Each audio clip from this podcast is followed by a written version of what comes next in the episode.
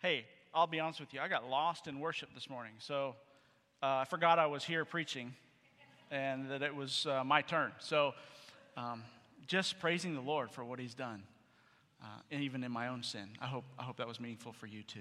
We're talking about moving forward. It's a new series. We're beginning it today. It should last about five weeks or so. And the whole object here is to realize are we kind of stuck somewhere in life? Oftentimes, because life just comes in seasons and all kinds of uh, unexpected turns of events for most of us. And sometimes we just get busy, or sometimes we just get sort of in a routine, and we find ourselves not really uh, gaining momentum in life. We're not getting it done, and we kind of feel stuck. And what we really need is desperately clear direction, the next step. The next step. By the way, next step for students is to meet in the foyer. If you're a teenage student for, from our youth group, you're going to meet in the foyer and go down for your lesson. Just wanted to. You can stay for the sermon if you want to, but you have to answer to John later. So, all right. Thanks. Isn't it good to have them with us, the teenagers? All right. So we get stuck, and um, there are times where we just simply need to get moving again. And I want to do this. I want to do this, okay? In the next several weeks, I want to talk about a personal application for you and I where we need to move forward. What are the next steps for us in our life? Whether you're uh, 20 years old or whether you're older than that. What are the next steps right now? What does God have for you? The, the direction for you. And then as we do that and apply that to each one of our own lives, I want to also make some application to the church, Crosspoint. And as we're moving forward, what is the next step? So that we don't get stuck as a church and sort of stall out. But you know what the interesting thing is? Well, is this sermon really an application for individual people and families, or is this sermon really an application for the church? And the answer to that is yes in both cases. Because as it turns out, the people are the church, right? You are the church. I'm not the church. The stage isn't the church. This room or this Sunday service isn't the church. You are. You are the called out, set apart by God. And so when we talk about moving forward, that means moving forward under God's setting us apart to do something. And that happens in our lives, and then together, that happens as a church. So we're going to start this morning by talking about Crosspoint Community Church's process that helps us move forward. And if you haven't heard this yet, this is central to everything we do at Crosspoint Community Church. And we just have entitled it with three simple words grace, grow, and go.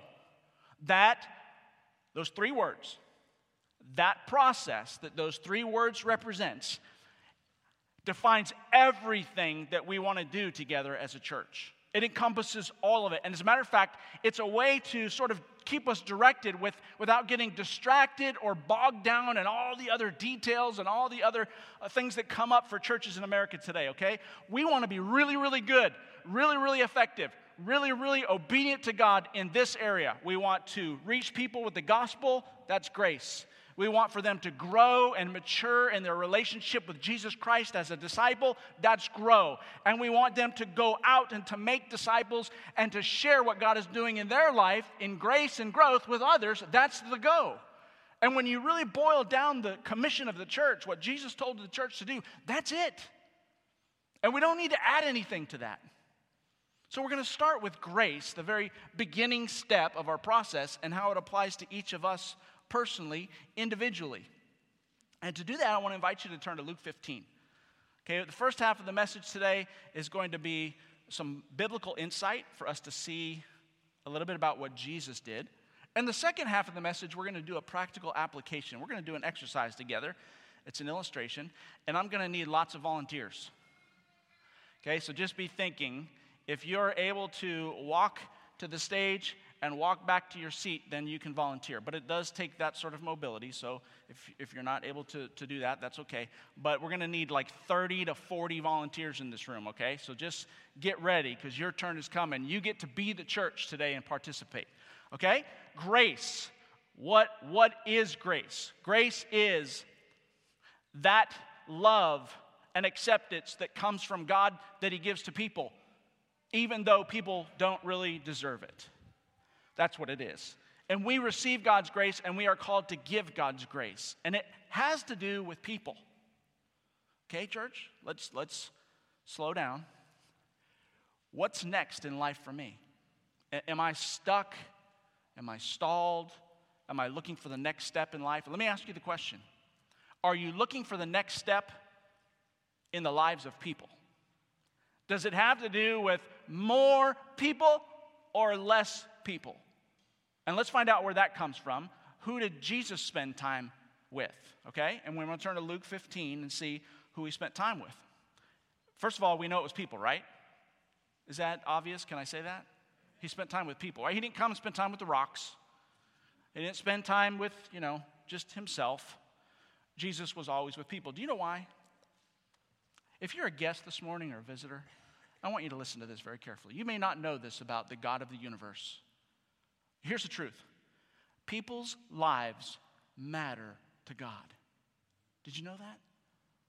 They, they matter to God. People's lives matter and, and, and they're important to God. And so when he came in the flesh, Jesus, let's see who he spent time with. Chapter 15, verse 1 Then all the tax collectors and the sinners drew near to him to hear him. And the Pharisees and the scribes complained, saying, This man receives sinners and eats with them. And so he spoke a parable to them, saying, Now, time out. Let's put this in context. Let's really understand. We're not going to just pick a little excerpt out here. What's really going on? Well, Jesus in Luke 14 had just told his disciples, You want to be a disciple of mine? You want to find direction for what's next in your life? You want to follow me? Good. It's a good thing to do, but let me show you what it's going to involve. And he talks about the fact that they're going to have to deny themselves and take up their cross and follow him. And they begin to follow him. In the very next chapter, right here, the very first thing that happens is Jesus is being criticized for spending time with the wrong people spending time with those that the religious leaders of the day thought he shouldn't be spending time with. You see what Jesus is doing? He's telling us, he's telling his disciples, his followers, this is who we're going to spend time with. And he takes them after that. Here's what it takes to follow me. Right into this encounter where the, the, the, the Pharisees, the, the Sadducees, and religious leaders came to him and said, Hey, look, your, your leader, this Jesus who says he's God, he can't be God. He can't be of any real value. Why? Because look who he's spending time with he's spending time with, it says, the tax collectors and the sinners. Now, we know that the, as evil as some of you might think the IRS is today, can I get any amens out of that one? You can say it. They can't see you, they can only hear you on the radio. So they don't know who said it. They'll probably come after me and not you. As much as we have maybe at times a distaste for the government officials that collect our money and that department, we don't really see them at the top of the list of sinners today. At least most of us don't. Right?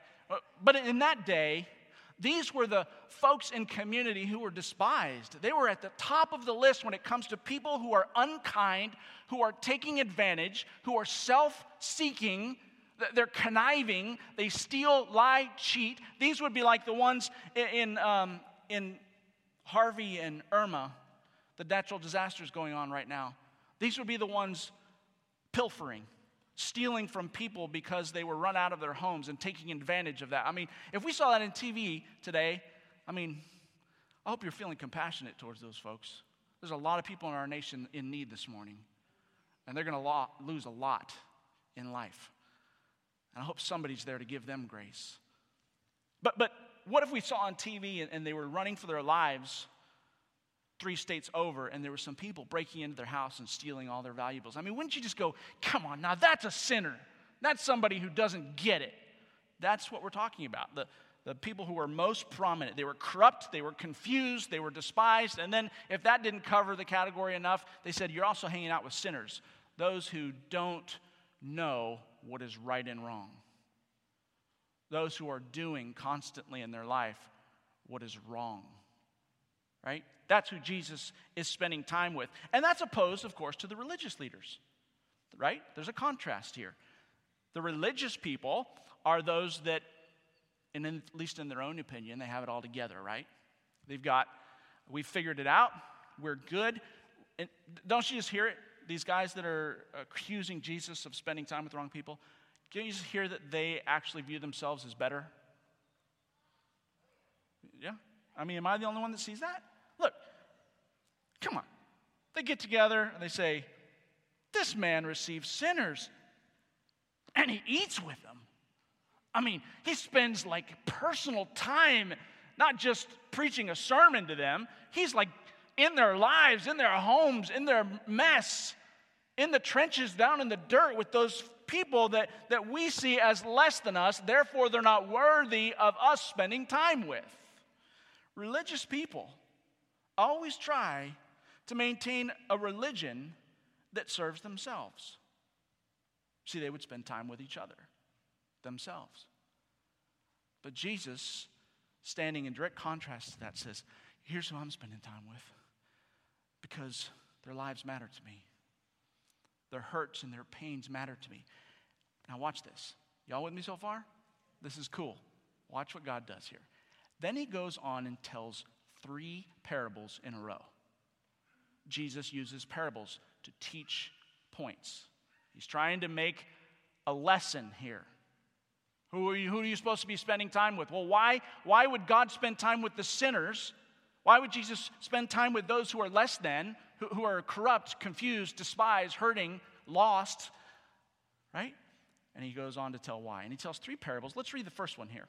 Verse 3 So he spoke this parable to them, saying, Read with me. What man of you, having a hundred sheep, if he loses one of them, does not leave the 99 in the wilderness and go after the one which is lost until he finds it? And when he has found it, he lays it on his shoulders, rejoicing. And when he comes home, he calls together his friends and neighbors, saying to them, Rejoice with me, for I have found my sheep which was lost. I say to you likewise, there will be more joy in heaven over the one sinner who repents than over the 99 just persons who need no repentance. Now, you guys see, this is a parable, but Jesus is opening up the halls of heaven. You want to see what's really important to God? And then he goes on, he tells another parable about the lost coin where this woman loses her coin and, and she sweeps the floor and, and almost, almost frantically, uh, without delay or interruption, just continually seeks until she finds that coin. And, and then it says, uh, when she finds it, it says, Rejoice with me, for I have found the piece which was lost. Again, showing that it's important for God for us to find that which is lost. It's not found yet. So, what do we do? We seek and search. And then he goes on and he tells that parable of the lost son where the, the son takes his inheritance early and wanders off and squanders it. You know the story, and makes a mess of his life, and he's miserable, and he comes back to dad, and dad receives him with grace. And when he does, there's great joy and rejoicing and celebrating. Do you see what God is showing us here? God spends time with those who are the most needy. Jesus was spending time with those who were lost. They didn't know the right direction. You see, we're talking about moving forward in life. Moving forward in life for us, for those who know Jesus and understand the way, we've been given light, we have understanding. Moving forward for us involves helping those who don't know how to move forward also find the light of forgiveness and grace so they can move forward. That's what moving forward is. We don't move forward without lost people. We don't put our church programs together without people who are lost. We don't do activities without seeking, sweeping the floors of our community, searching high and low, out in the fields if necessary, from house to house, from coffee shop to grocery store to restaurant. Our workplaces, the organizations we belong to, where we interact with people, the, the gym we go to, the barbecue, the neighborhood, without seeking and searching. And listen, when Jesus recognized the lost, he spent time with them. By the way, turn very quickly, if you will, over to Mark chapter 2. Why would Jesus spend so much time with those people? Well, he tells us in Mark 2, just a little, a little insight here. Mark 2, verse 16, when the scribes and Pharisees saw him eating with tax collectors and sinners. Does this sound familiar to you?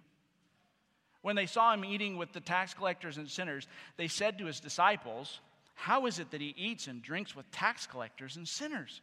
Why is he spending time with them? Jesus answers the question himself. He heard it, and he says to them, Those who are well have no need of a physician, but those who are sick, I did not come to call the righteous, but sinners to repentance. I want you to think about the people in your life who are damaged, who don't know what is right. That looks different for, for different people, right? Sometimes it's the person who's homeless or maybe strung out on drugs, yes. Sometimes it's a, a needy, poor, maybe a single mom trying to survive. Sometimes it's a professional young couple after the dollar, trying to do everything they can to, to make happiness out of their career and their possessions. Sometimes it's a person who's depressed. Sometimes it's a person who is constantly angry and bitter. You see, what makes a person lost is that they are trapped in their sin. All of us are sinners, but what you and I have, hopefully, if you've found Jesus, as a follower of Jesus, what you have is forgiveness of sin. What you have is freedom from sin. You have the way of life to God the Father. You have the joyful life, you have the meaningful life that gives purpose and eternity before you. Lost people don't have that. They haven't been told, they, don't understand. They might even be rejecting it. They act like lost people because they don't know the way. You see, the first time we start treating lost people, those who don't know Jesus and follow them, those who are trapped in sin, the first time we start seeing them as people that need help instead of people that are less than us, that's when we start wanting to spend time with them. That's what Jesus saw. He said it was like somebody that was sick who needs a physician. And Jesus said, I'm the great physician. Why would I not spend time with them to help them? Why? Because people's lives matter to God. He cares. Write this down. We don't build a church just for us. We build a church that intentionally, watch this, seeks, receives, and connects with those who need Jesus the most. In your personal life, moving forward, finding direction in your life is going to have something to do with seeking receiving, and connecting with people in your lives who know, who, excuse me, who need Jesus the most. Those who know Jesus the most should be spending time with those who need Jesus the most. And I want to ask you this morning could it be that you're sort of stalled and stuck in life because you've really forgotten about those? Who, who are you spending time with? Now, is it good to spend time with one another as a family? Yes, it is. And, and as a church family? Yes, it is. But who are you spending time with that needs Jesus the most? The sinners, those who are corrupt, those who are angry and abuse people and use the system and seek for themselves personal gain. Where are you spending time with them? Let's do something, church. Let's begin to move forward in life. Let, Jesus says, Follow me. Disciples, you want to follow me? Come after me. This is what it's going to be. What we're going to do is we're going to spend time with sinners because they're sick, they're hurting, and, and, and they need grace. And you've been given grace. So you spend time with. The second thing that I want to look at is that's who Jesus spends time with, but when he does spend time with them, how does he treat them? And I think we could look all through the Gospels to find out, but I think one of the most insightful passages is in John chapter 8. And you might be familiar with the story, maybe not. This is a story where uh, there's a woman who's caught in adultery, a great sin in the eyes of the Israel nation, okay? It's one of those big ones. And when this woman is caught in adultery, she's uh, humiliated and embarrassed and brought before the people and condemned and, and even they throw rocks at her. I mean, that's how much they hate this sin. And I got news for you God hates that sin more than the people do. But I want you to see how he treats them as opposed to how the people treated her for that sin, right? Chapter 8, verse 1 But Jesus went to the Mount of Olives, and now early in the morning, he came again into the temple, and the people came to him, and he sat down and taught them. And then the scribes and the Pharisees brought to him a woman caught in adultery. You see the scribes and Pharisees again.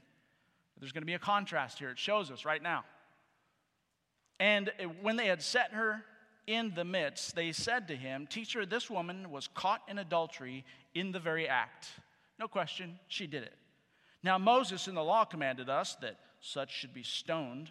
But what do you say? And this they said, testing him, that they might have something of which to accuse him.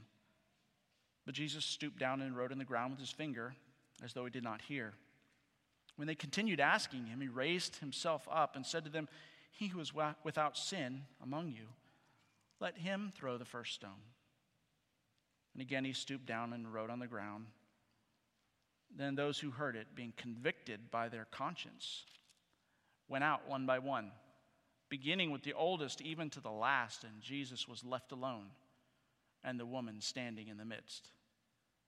When Jesus had raised himself up, he saw no one but the woman, and he said to her, Woman, where are those accusers of yours?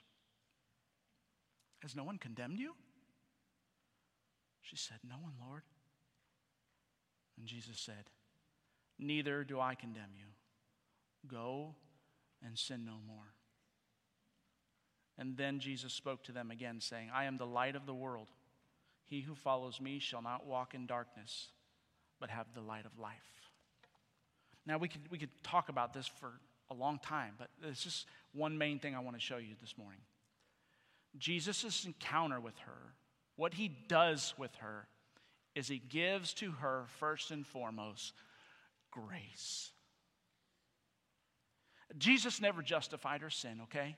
It's not as if he said, not a big deal. You know, that sin's not that big. Don't really worry about it. He didn't say that.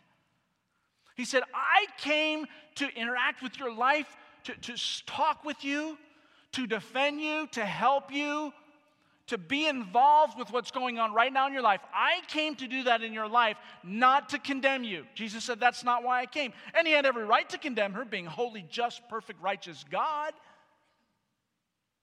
He said, I came to forgive you. I came to forgive you. He can expect her to walk away from that encounter and not sin anymore, watch this, because of the grace that she received. I don't know what to say to those people who are lost and hurting. I, I don't know just the right words. I've never taken that training where you know all the questions to ask, you know, and, the, and then all those statements, and I haven't memorized all those verses. I want you to notice something, okay? Jesus did not lecture her, he loved her.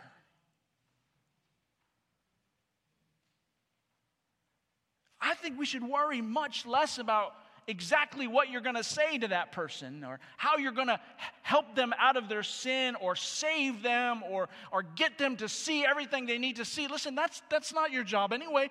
We don't need to worry about that. That's, that's not the burden.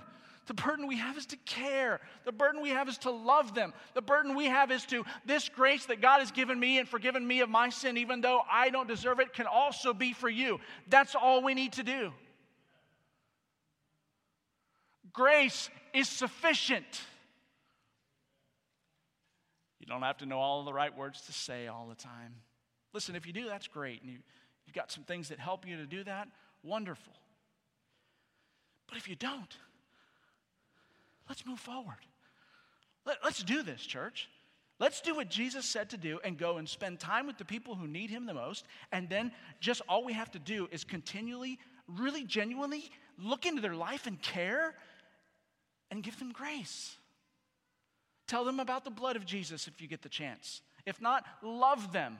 Tell them they're forgiven in Jesus Christ. Tell them there's a way that you found that's better. Tell them your story of how Jesus found you and, and you began to turn to him and experience the freedom and forgiveness. Tell them how much they mean to you and how bad you feel for them, that they are suffering. Show them you care. Spend some time, buy them lunch, watch their kids, go over and help mend a fence. Do something with your life to show grace, to live grace, to be grace to the people who need Jesus the most. See, the sooner we understand this, the quicker we can start moving forward in our life. And moving forward is good, because otherwise you're moving backward. Here it is Jesus came down to spend time with this sinning woman. I mean, even to the point of, I don't know of a clearer picture. He literally got down on his knees and, and he was drawing something, who knows what, right? We don't know. Could have just been doodling. Could have been a, a big heart with God the Father in the middle. I don't know what it was. Right? But he's, he's drawing something on his finger. Presumably it had something to do with the encounter, but, but he's drawing this.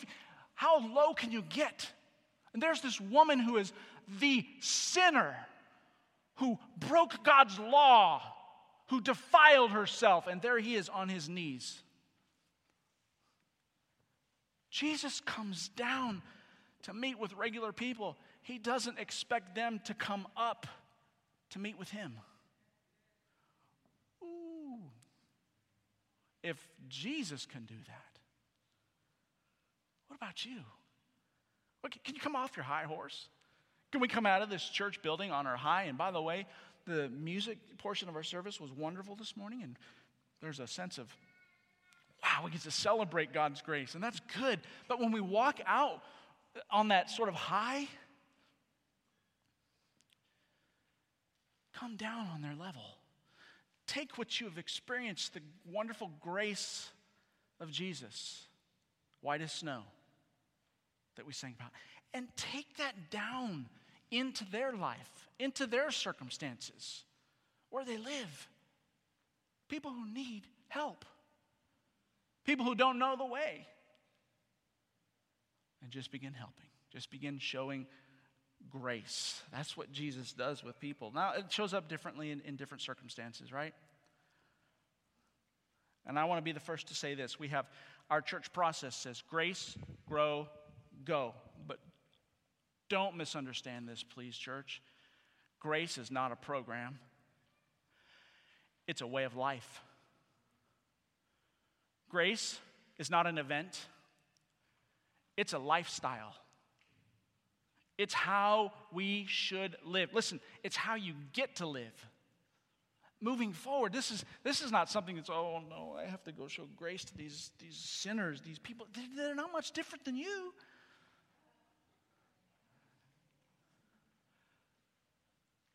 You claim to be a follower of Jesus. Jesus said, You want to know the greatest identity of being mine? Come do what I'm doing.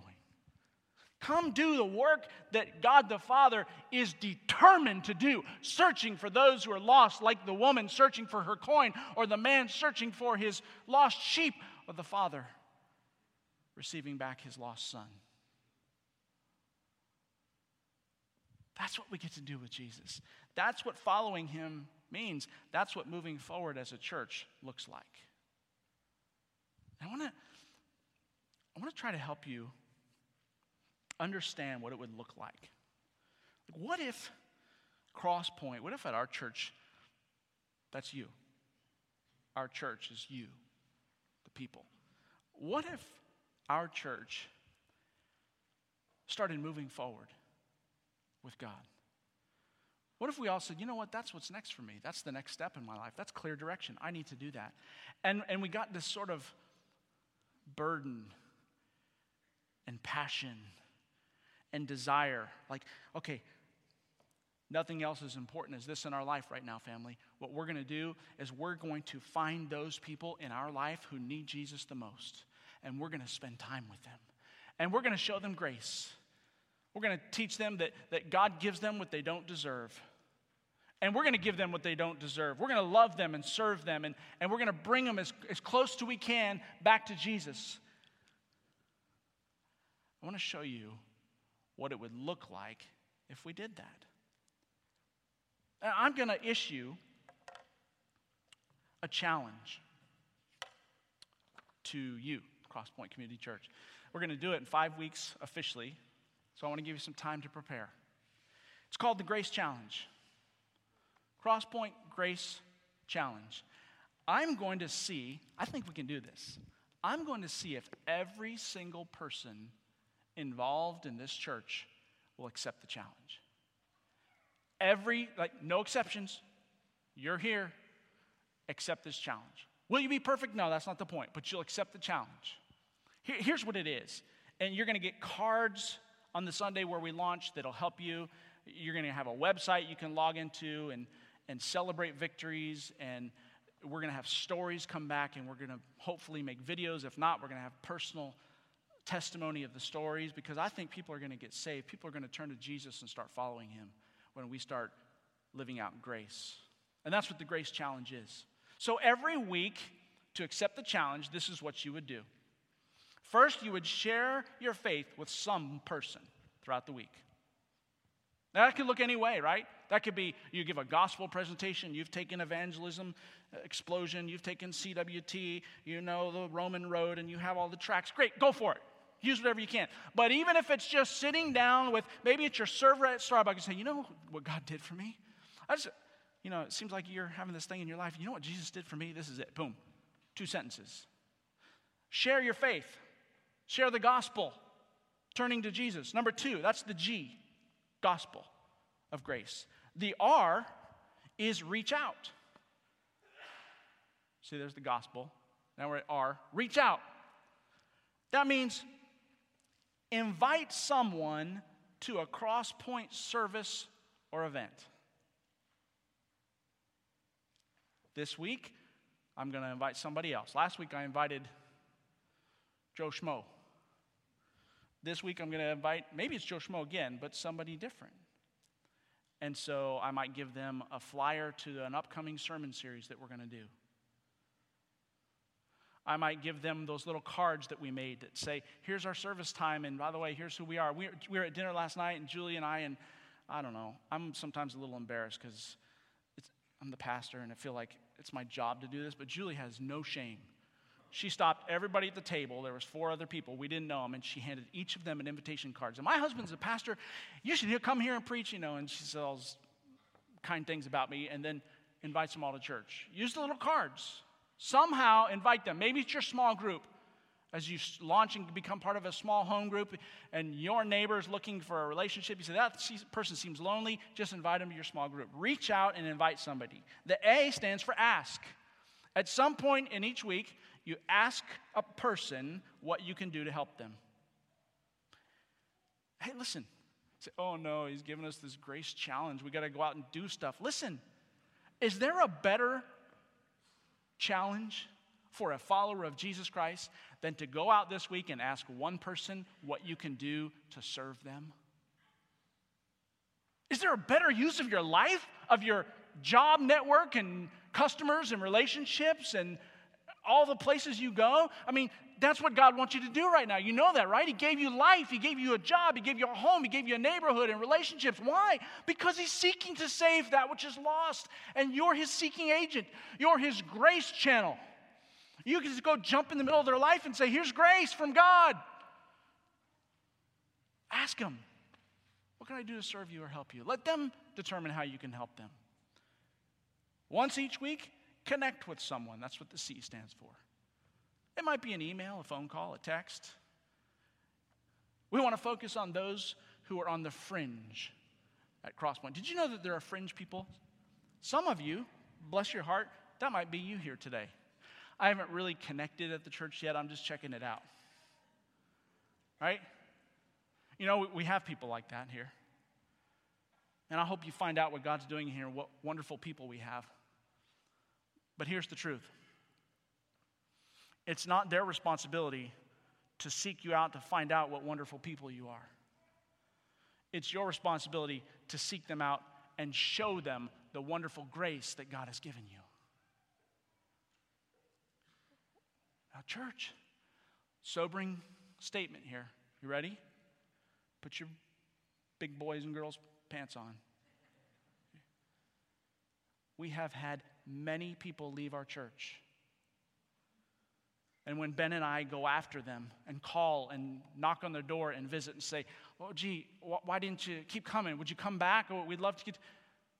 I didn't get to know anybody. I couldn't connect with anyone over and over and over again. Now that breaks my heart because here's what I know I know that you, the church, don't want them to feel that way. I know you don't. So, what it takes is it takes every single one of us, every single week, making a connection. Maybe it's on Sunday morning with somebody who you've never seen before, take them out to lunch, change the context a little bit, do, do something in everyday life with them, or call them in the middle of the week, say, How's your week going? Sure was good to see you on Sunday. Something to start a relationship, something to get to know them and they can get to know you. Connect. And the final one, final one is the E, electronic social media. Every single week, the challenge is share some social media promotion of our church. Now, I recognize that there's a lot of folks in our room, and I say social media, and you glaze over and you go, don't even talk to me about that stuff. We're going to make it really easy for you. It might even just be an email. We're going to make it really easy for you. I'm hoping, wouldn't this be fun? Come on, church. We're going to have some fun with this. Hello? We're going to have some fun with this, church. It, it's fun to do together, and it results in people coming to know Jesus Christ and following Him. There, there's nothing better. There's no way to move forward that's better than that. Okay? Here's what we get to do. Some of our 70 and 80 year old saints are going to have Twitter accounts. Yeah. John Salmon has offered to do social media training for those of us that are social media impaired. There he is, right, John? He's good at it. Like, what's a Twitter? How do I tweet? It's easy. We give you everything you need. I'll be tweeting regular. We'll be posting Instagram photos and, and Facebook promotions that Christy's already been helping us with. All you have to do is hit the button, share, and boom, it goes out to all your friends. The Grace Challenge. Every week for a month, I will share the gospel with one person, reach out to one person to invite them, ask one person what I can do to help them, connect with one person, and share one electronic social media for my church throughout the week. And it might all be the same person. Maybe you're really focusing on that one person. If you take the grace challenge for four weeks, come on, guys. I'm talking about four weeks. And you do it, you will get the Grace Challenge t shirt. You won't even have to pay for it. Yeah, your size, it'll say something cool on the front. I survived the Grace Challenge.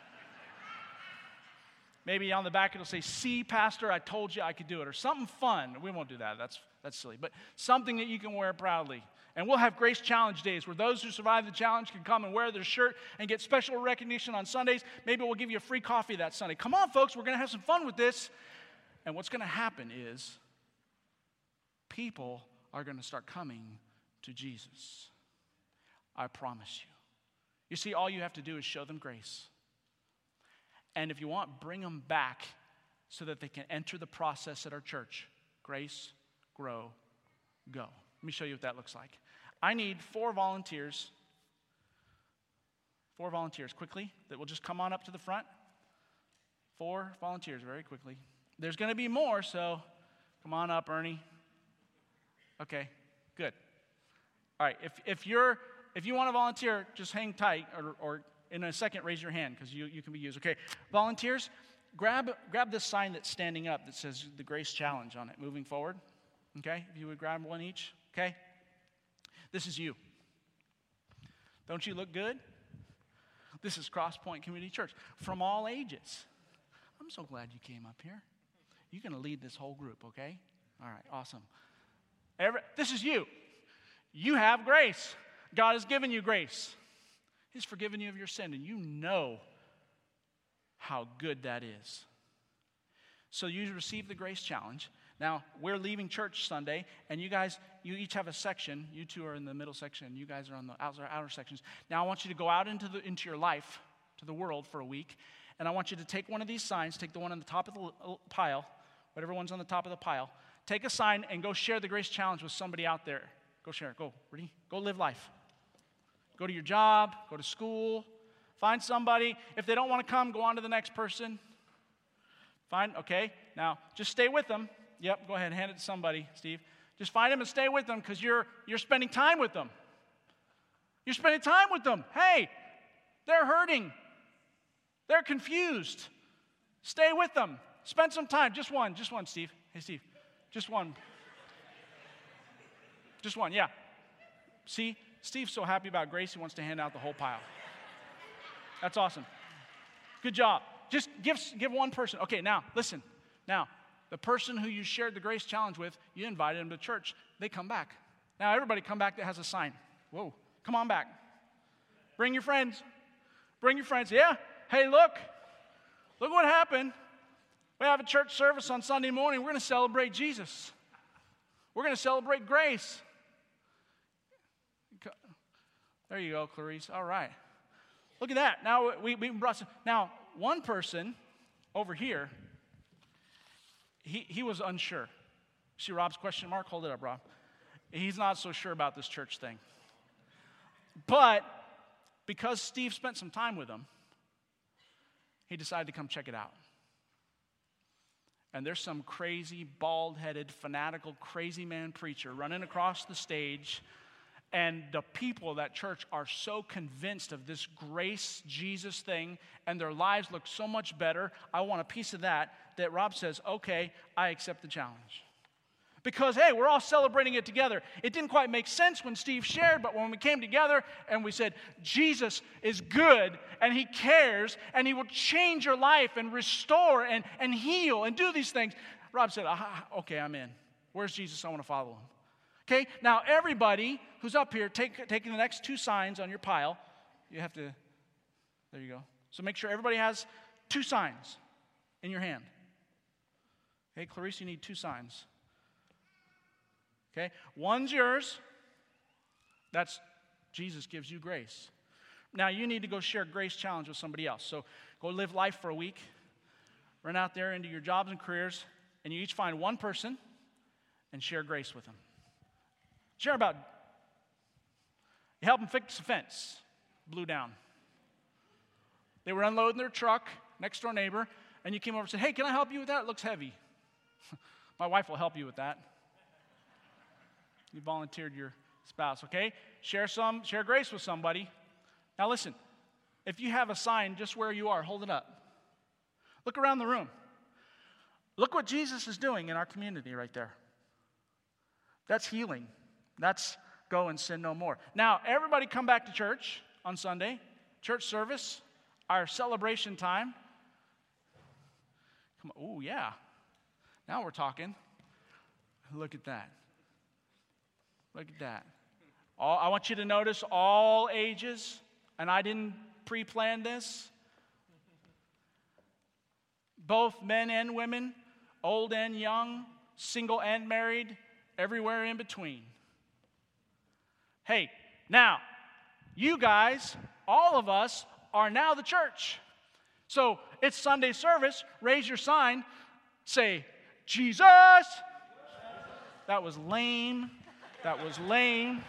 That was awful. Listen, Ben's going to get up here and sing, and, and Alyssa's playing that violin. It's so beautiful. It moves me, and I'm, oh, yeah, I remember all that God's done for me. Jesus. Jesus.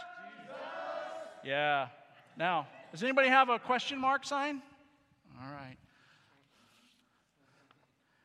Dave had some question, but after that, second Jesus, after the second one, he was convinced it's worthwhile to follow Jesus. Okay, everybody grab a sign. You have one, and then grab an extra one. You might need to help. Make sure everybody has one. Everybody got a sign? So you have two. yours. Okay, now if you would go live life, thank you for helping. Go live life. Go, go to school. Go to work. Go to coffee. Yep. Go take and give it to somebody, Clarice. There you go. Find somebody in life that will respond. If they tell you to move on, you just have to find somebody else. It's the Grace Challenge, church.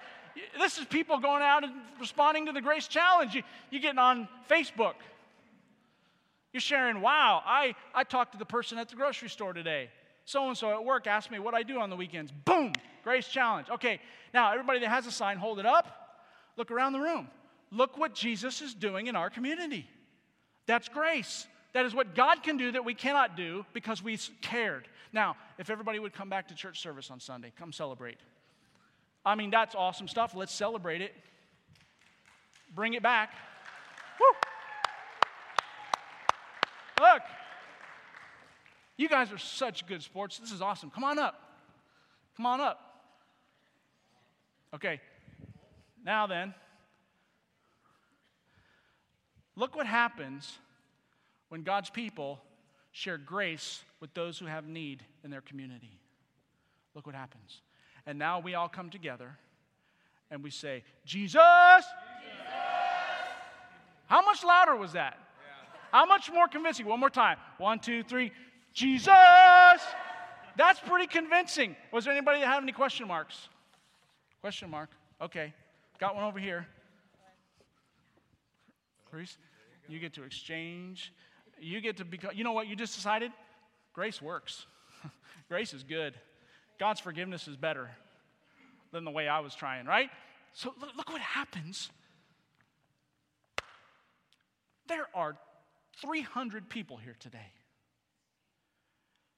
You see, we turned from four people to 32 people in three weeks.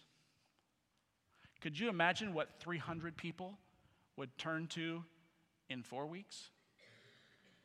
If we all did the grace challenge? And I know some of you are skeptical. You're saying, yeah, but not everybody's going to come. Hey, you know what? You don't get to say that until you've tried it. If you try it four weeks in a row and nobody comes, come talk to me. I'll put a band aid on your boo boo. I'll hold your hand, put my arm around you, and cry with you, and we'll go out and try it again. Because if the people you didn't invite came, somebody did, and we're going to celebrate that. We're going to say, look, Bill Bevins came this week. Woo! and you're going to go, oh, my person didn't come, but somebody else showed grace to somebody and it worked. I can go do that again this week. All right, one more time. We're going to, Jesus! Jesus! Awesome. Thanks. You can leave your grace signs and you see, give them a big hand. Isn't that awesome?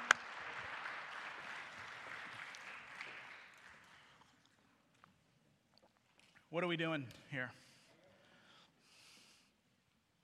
Thanks. You guys are good sports.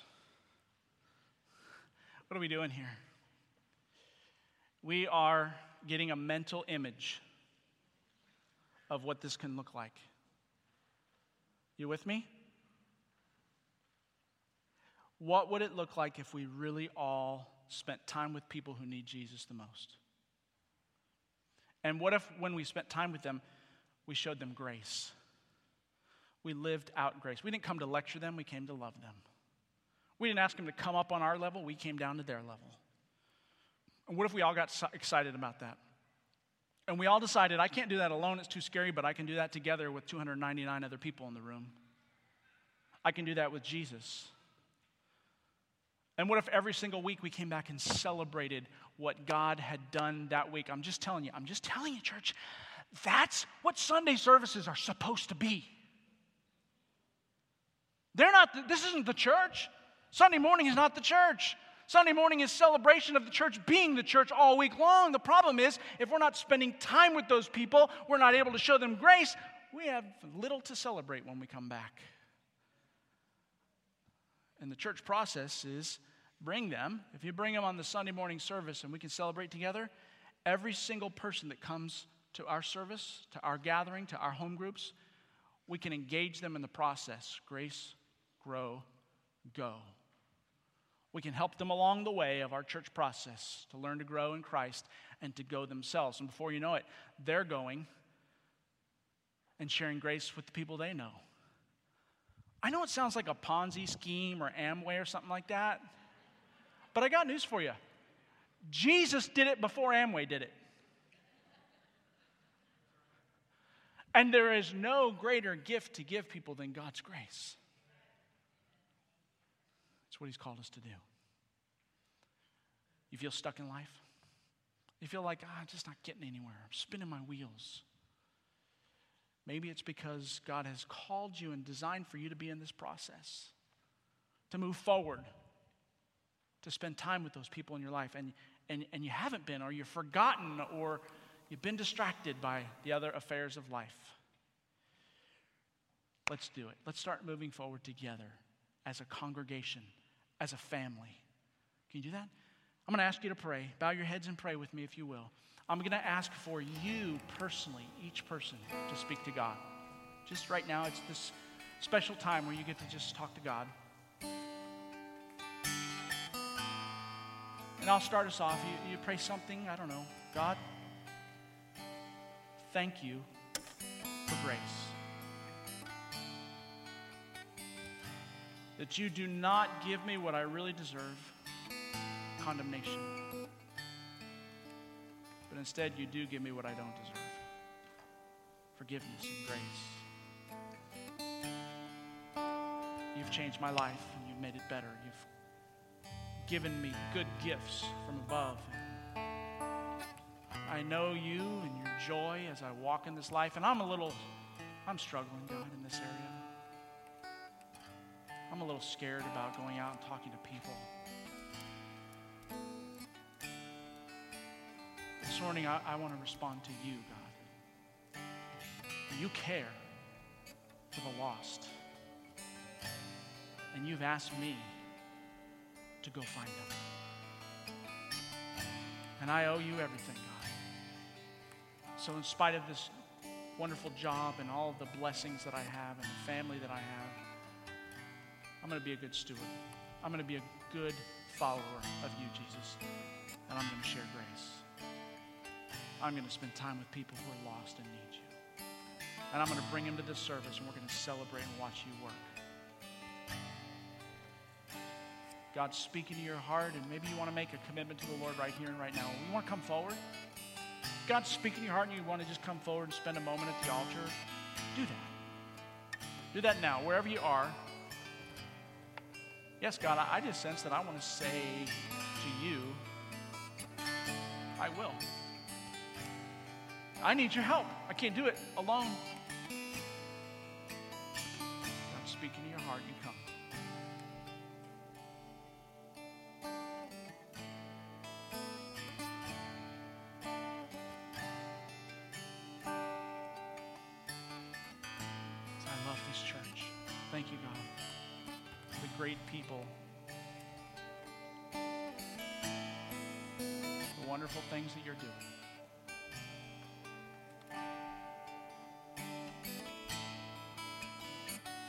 I just want to come to you and say, Here I am.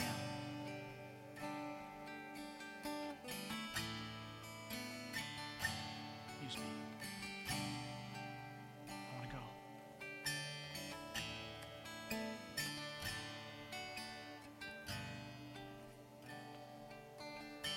And we're going to move forward, God. Help us as a church. Bless us to move forward. We pray not just for this room to be filled, but for the halls of heaven to be praise you this morning. We worship you. We love you. In Jesus' name we pray. Amen. Amen. Guys that are going to help with the offering, if you'll come forward at this time, would you just keep worshiping this morning? Could you do that, church?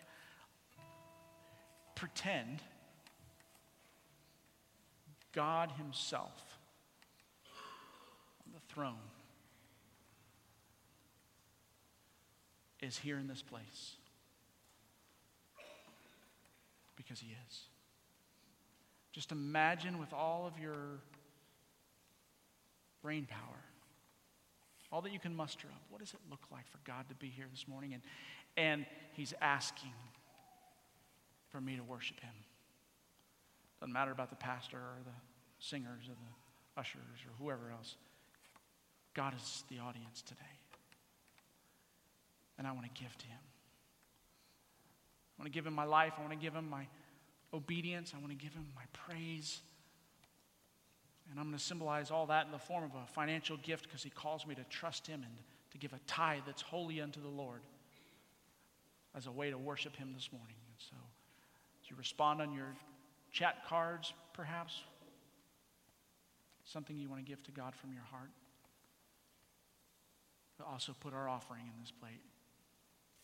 And oh, church, I'm begging you. Let it be for God. And let it be out of worship and adoration. Accept this gift, Father. We pray you. In Jesus' name, amen.